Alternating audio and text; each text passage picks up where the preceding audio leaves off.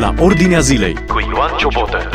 Astăzi nu mai discutăm despre război. Am discutat destul de mult despre război, dar spuneam, încercăm să abordăm din când în când alte subiecte, însă am găsit astăzi un subiect colateral războiului. Și anume, îmi spuneau colegii azi dimineață în redacție, am întâlnit femei în România care suferă atacuri de panică, cu toate că n-au nicio legătură cu frontul și cu câmpul de luptă din Ucraina. Și m-am gândit, bun, ar trebui să facem o emisiune pe această temă, despre atacurile de panică colaterale, într-un fel victime colaterale a ceea ce se întâmplă în Ucraina.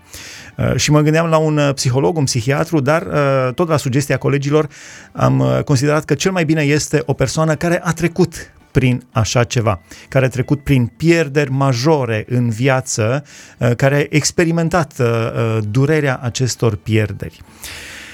Andreea Marchiș este invitată astăzi la noi în emisiune. Andreea, mă bucur să fii împreună cu noi în emisiune. Nu mă bucur de subiectul care l-avem de discutat. Bine ai venit! Bine v-am găsit! Mă bucur și eu foarte tare să pot răspunde la invitația voastră. Mai întâi, ce sfat ai pentru cei care trec prin atacuri de panică și cum ai trecut tu atunci când ai avut o pierdere majoră în viață, așa, când viața ta s-a schimbat de la o zi, de pe o zi pe alta, de la o secundă la alta, eventual să ne spui puțin istoria vieții tale și cum ai trecut pe acolo? Ok, hai să începem de acolo, că face mai mult sens. Eu sunt Andreea, salutare tuturor, dragilor. Am 33 de ani și evenimentul despre care voi vorbi astăzi foarte rapid s-a întâmplat în urmă cu 5 ani, când eu aveam 28. Dar înainte de asta m-am îndrăgostit la 15 ani și m-am căsătorit cu colegul meu de bancă din liceu. Deci am fost prieten de la 15 ani, la 20 de ani m-am căsătorit cu Vlad. La 24 am avut primul copilaj și al doilea la 25. La 28 de ani, al treilea copilaj. Eram amândoi parașutiști și pasionați de adrenalină și sporturi extreme. Chiar ai sărit cu parașuta? Am sărit. Nu am foarte multe salturi, am vreo 50 de salturi. Și mi-e dor, recunosc. 50 pentru cineva care nu are niciun salt cu parașuta sunt foarte multe. Asta așa e, depinde de cu cine ne comparăm. Vlad avea aproape 400. Vlad îl chema pe primul meu soț și spun a trecut pentru că da, aceasta este tragedia.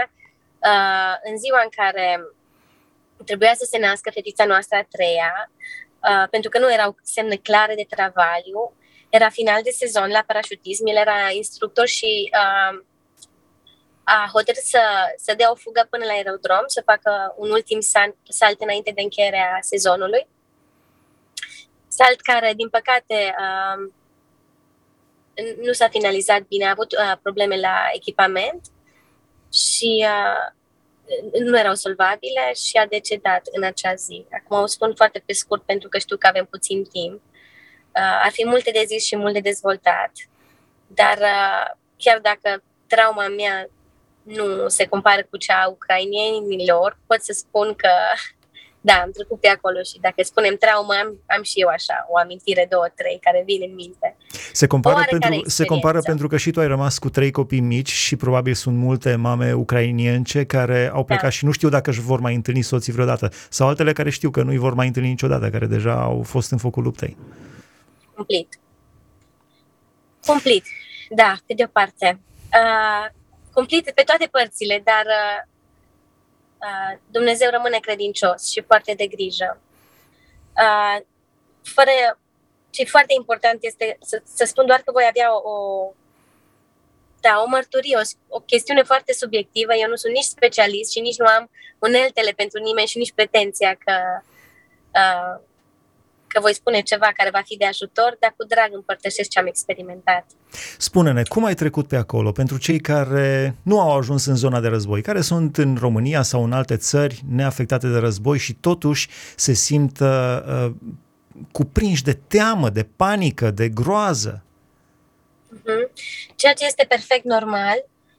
Chiar mă gândeam de multe ori, dacă cineva mi-ar fi spus cu o perioadă înainte să se întâmple tragedia în familia noastră, mi-ar fi spus, știi, Vlad va muri și vei rămâne singură cu copiii. La 28 de ani, 3 copii. Da, cred că aș fi aș fi putut băga mâna în foc că urma să-mi pierd mințile. Și cred că exact asta e ceea ce se întâmplă când auzim vești de război, că începem să proiectăm și să ne imaginăm cam cum ar fi dacă s-ar întâmpla. Însă ceea ce Dumnezeu promite și ceea ce vă garantez că e adevărat și să sperăm, da, că mă luați pe cuvânt și nu, totuși nu va trebui să experimentăm, este că nu ne va ajunge nicio ispită pentru care să nu primim mijloacele și soluția și puterea să trecem. Într-adevăr, puterea e pentru cel ce trece pe acolo. De aceea, cei care sunt în arenă și se uită, pentru ei pare tragic și pentru ei pare cumplit. Dar cel care e acolo, dar eu care am fost acolo, am primit în momentele respective o pace de nedescris. Și, cum așa? Când ai ajuns acolo, cum așa? Cum s-a întâmplat?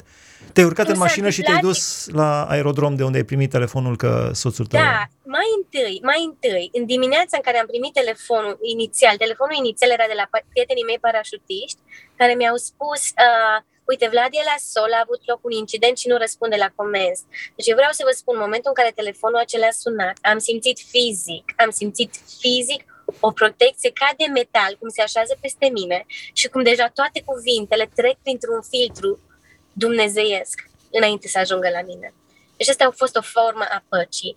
A doua formă a păcii, pe care cumva am și acceptat-o, recunosc că este așa o chestiune voluntară, trebuie să o accept, a fost că în momentul în care, da, s-a confirmat că a decedat, suntem împreună, așa e? Da. Bun. Te auzim. Am primit această confirmare, mi-au spus stai acasă, evident că n-aș fi putut, așa că am urcat în mașină și am mers pe locul în care aterizase trupul lui. În drum de o oră față de Cluj, unde locuim noi.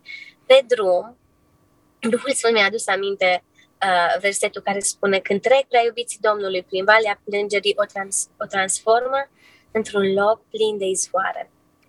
Și era evident că, nu știu, vă spun sincer că am mers chiar și cu așteptarea de a asista la o înviere, cu credința că se poate, că Lazar a înviat și același Dumnezeu o poate face din nou.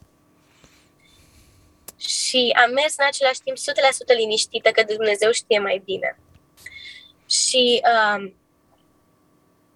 eram așa de convinsă că fie că se întâmplă învierea sau fie că nu se întâmplă, pe unde vom trece noi, împreună cu Dumnezeu, va fi un loc plin de izvoare. Și asta m-a asistat. Deci aș putea să vorbesc până mâine și mai mult despre cum ni s-a purtat de grijă, inclusiv emoțional și cum am asistat la... de exemplu, un exemplu foarte scurt, pentru că am născut la 2 zile după înmormântare, e faptul că am născut natural, fără epidurală și totuși n-am simțit nicio durere. Am născut natural și înainte, știu ce înseamnă nașterea naturală și știu că e soră cu moartea, dar nașterea aceea a fost altceva. Și nașterea aceea a fost cumva anesteziată de sus. Și Duhul Sfânt o luat în brațe copilul meu când eu ieșit din pântec și toată lumea în sala de naștere plângea, pentru că Dumnezeu era acolo. Și știu că Dumnezeu e acolo cu femeile ucrainiene care îl acceptă și îl cheamă și Dumnezeu e cu noi și va fi cu noi indiferent de ce se întâmplă cu noi. Dumnezeu să ne păzească și să aibă milă. Ce este de făcut? Spuneai că nu ai unelte, nu ai rețete, dar așteaptă probabil cei care urmăresc această discuție, așteaptă o soluție, o rețetă cât de mică. Ce sugestie ai pentru cei care trec prin panică, prin groază, prin teamă, pentru cei care au pierdut pe cineva drag? Cred că sunt foarte multe lucruri care se pot face să ajute. Eu voi spune 2 care mă ajută pe mine. Pe mine mă ajută faptul că știu că adevărul este în cuvântul lui Dumnezeu și cuvântul lui Dumnezeu spune așa, mă refer la cuvântul scris acum, la Biblie, spune, veți cunoaște adevărul și adevărul vă va face liberi. Și eu acolo pun orice, veți cunoaște adevărul și adevărul vă va face liber de îngrijorare, vă va face liber de frică, vă va face liber de neputință. Și cred că suntem totuși pe partea asta de cel unde se suferă, nu zic că nu vom avea parte de suferință, dar zic, veți cunoaște adevărul și adevărul vă va face liber de frica a unui război care s-ar putea să urmeze. Și adevărul este în inima multora este dacă Rusia atacă și România. Evident, ne gândim, Doamne, păzește-ne. Da. Dar cum ziceai, de frica unui război. Da. Da, cred că e în mintea tuturor, sau inclusiv fiica mea mă întreba cea mare dacă începe războiul mondial. Nici nu știam că ea la 9 ani știe ce înseamnă război mondial. Dar... Te-ai gândit că va trebui să-ți iei copiii și să pleci din Cluj și Clujul să fie sub bombardamentele rușilor, Doamne ferește? Și soțul tău să fie, soțul actual să fie luat la armată? Da, evident că ne-am gândit. Ne-am gândit la toate astea și ne-am gândit și dacă să plecăm astăzi undeva așa, o lună undeva. Pentru că chiar doamnea care stă la mine, că am onoarea și privilegiul de a ține în casă doamne ucrainieni, și una dintre ele îmi spune, acum o lună ne-am făcut bagajul să stăm o lună în Polonia și n-am mai plecat. Când i s-a părut exagerat și astăzi sunt mai eu aici, soțul n-a mai putut să treacă. Și atunci evident că ne gândim. Am certitudinea că protecția noastră e sub ocrotirea celui prea înalt și că dacă e să plec doar pentru că am înțeles clar din partea Duhului Sfânt că trebuie să o fac. Dar spuneam de adevăr că ne face liber și întrebarea este care e adevărul concret care se aplică la situația de față și acum care e situația în funcție de fiecare. Pentru mine, evident, primul adevăr care îmi vine în minte e că dacă trupul acesta va pieri, eu am un veșnic în cer. Și evident că mă liniștește pe mine, pot să mă detașez de trupul meu și de soarta mea, dar ca mamă, evident, vine următorul gând, ok, dar eu am prunci. Eu sunt responsabilă de prunci. Eu n-aș vrea ca trupul lor să pățească ceva, sau mintea lor, sau inima lor. Înainte de a trece la copii, te-aș ruga să mai repeți odată ce spuneai pentru că este foarte simplu, dar conține un adevăr extraordinar. Trupul nostru trece, dar avem altul dincolo. Cum spuneai? Da. Mai am o lecție legată de asta, dacă îmi dai voie un pic să deviez. Te rog. Pentru că foarte mult m-am luptat după ce a murit Vlad cu gândul ce se întâmplă dacă mor eu. Rămân 3 copii, acum 4 copii orfani. Da, exact. Sau am mai avut foarte multe vise cu fiul meu că el pățește ceva în sensul ăsta. Deci am avut multe vise cu Mateu, așa îl cheamă. După ce a murit Vlad, la o săptămână, 2-3 luni de zile am visat că moare. Și am învățat să fac un lucru. În primul rând, adevărul este că ce spune Cuvântul Lui Dumnezeu, e scumpă înaintea Domnului moartea celor iubiți de El. Deci moartea noastră e oarecum o zi și de sărbătoare. Dar moartea noastră nu e întâmplătoare, ci e o zi aleasă de dinainte pentru ea. Și am învățat să binecuvântez ziua morții mele și să spun și să declar și să cer ca să nu se întâmple mai repede sau, Doamne ferește, mai târziu. Și atunci, în numele Lui Iisus Hristos, binecuvântăm ziua aleasă de Cel prea înalt, în care noi trebuie să plecăm acasă, cu toată încrederea că pruncii noștri de semâna Lui, soții noștri de semâna Lui. Și nu aș vrea să-mi fie încercate cuvintele, dar fug la adevăr că doar unde altundeva aș putea fugi. Într-o zi ca asta sau în oricare alta. Da. Da, iar despre copii, spuneai că ne gândim la copii. Despre copii. Cine le rămâne, mamă și tată, Doamne ferește. Doamne ferește, da.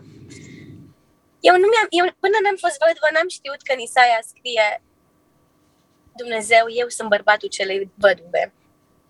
Și a fost așa un eliberator pentru mine și am și trăit-o pe pielea mea, l-am simțit ca soț. Și mai spune că este tatăl orfanului. Și acum noi putem să credem sau nu, el ne lasă libertatea aceasta, dar nu este numai tata orfanului, este și tata copiilor care au părinți. Este și tata și mama copiilor mei. Și dacă eu le vreau binele, el cu atât mai mult. Și mai mult, spre deosebire de mine, el și știe ce e bine pentru ei. Așa că am încredere că va fi tată și mamă pentru copiii mei cât sunt în viață și mai apoi. În timp ce îl rog să-mi dea ani să-mi văd nepoții. Am încredere de plină în el. Nu, evident că fiecare nu acționează magic. E o chestiune de credință, dar le declarăm până le credem și le credem până la sfârșit. Fiecare ne dorim să murim la 100 de ani, dar nici chiar atunci. Nu, că suntem înrădăcinați aici. Cred că e normal să fim. Dar Dumnezeu știe când și cum spuneai... nu m-am gândit la ce spuneai, ziua morții, binecuvântată să fie ziua morții, atunci când Dumnezeu hotărăște, nici mai devreme, nici mai târziu. Da, da. Adevărul lui schimbă paradigme, asta este adevărul, că le schimbă pe toate, inclusiv perspectiva asupra morții. Da, și dacă scăpăm de teama de moarte, atunci suntem liberi. Suntem liberi să ne jertfim pentru cei din jur, să-i ajutăm. Cum este cu refugiații ucrainieni care au venit la tine? Este o povară? E tragic și spectaculos totodată. Tragic și spectaculos. E o onoare, e un colț de rai la noi acasă. Poate voiai să mă întreb ceva mai specific, scuză-mă. Da, dacă este dificil să te ocupi de refugiați. E dificil și frumos, da, e dificil și frumos. Sunt tot felul de categorii. Cred că cel mai greu e pentru mine să văd mamele care au fugit din țară cu copii de 10-12 ani, dar mai au în țară fii de 18-20. Și cumva femeile acestea care mi-au intrat pe ușă ca niște stânci de oameni. Și mi-e foarte clar, eu știu ce putere. Eu nu sunt o femeie puternică, ele nu sunt femei puternice. Toate suntem femei care am primit de sus puterea și fără de care, dacă n-am fi primit-o, suntem niște amărâte. Dar nu suntem niște amărâte, pentru că sunt dărite de Dumnezeu însuși și sunt spectacol. Sunt spectacol și sunt cea mai fericită să le pot sluji, deși e un lucru mic. E un lucru mărunt, să pui o masă. Dar cred că sensul ăsta, dacă vine frica peste noi, da, e adevărat, e o chestiune cu care trebuie să luptăm, dar vine și un privilegiu enorm peste România de a fi resursă și de a fi cei care fac Valea Plângerii să fie plină de izvoare pentru prea iubiții Domnului. Da, Doamne ajută-ne să ne transformăm în binecuvântare în vreme de război. Da, așa să fie. La final, Andreea, aș vrea să te rog să înalți o rugăciune către Dumnezeu împreună cu cei care sunt tulburați, care sunt plini de teamă, dar care nădăjduiesc și îmi doresc să fi fost atinși de mesajul acesta de speranță pe care Dumnezeu ți l-a dăruit pentru cei care urmăresc emisiunea noastră. Dacă ai o concluzie și apoi o rugăciune.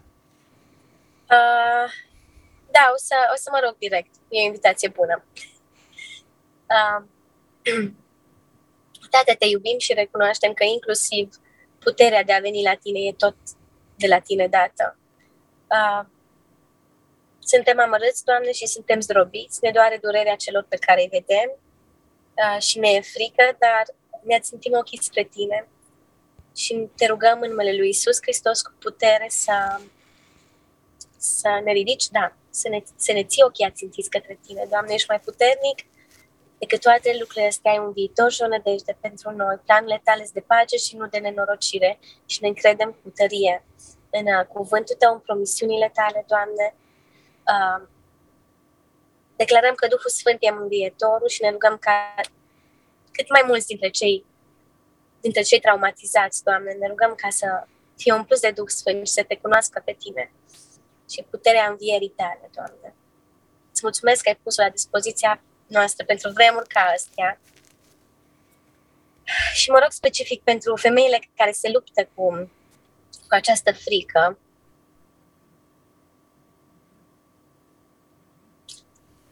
Mă rog, Doamne, să ne deschizi ochii, să vedem cât suntem de iubite și că nu avem de ce să ne temem. Și că orice ar veni, Tu ne dai putere să trecem prin lucrurile acelea. De neimaginat altfel decât cu Tine. Te iubim și îți mulțumim că te avem. Și îți mulțumim că ai un plan și o viață mai bună pentru noi dincolo. E împărăția ta. Amin. Amin, mulțumim frumos. A fost împreună cu noi Andreea Marchiș. Vă spuneam, am vrut să discutăm astăzi nu despre război, ci despre victime colaterale, așa între ghilimele. Persoane din România care suferă de atacuri de panică, de anxietate, de teamă din cauza războiului din Ucraina Și am căutat cineva care a trecut prin pierderea unei persoane dragi și care a fost încurajată, mângâiată, întărită, ridicată de către Dumnezeul cel atotputernic. A fost cu noi împreună în această emisiune Andreea Marchiș. Aici se încheie emisiunea La Ordinea Zilei de astăzi. Dumnezeu să vă binecuvânteze! Ați ascultat emisiunea La Ordinea Zilei cu Ioan Ciobotă.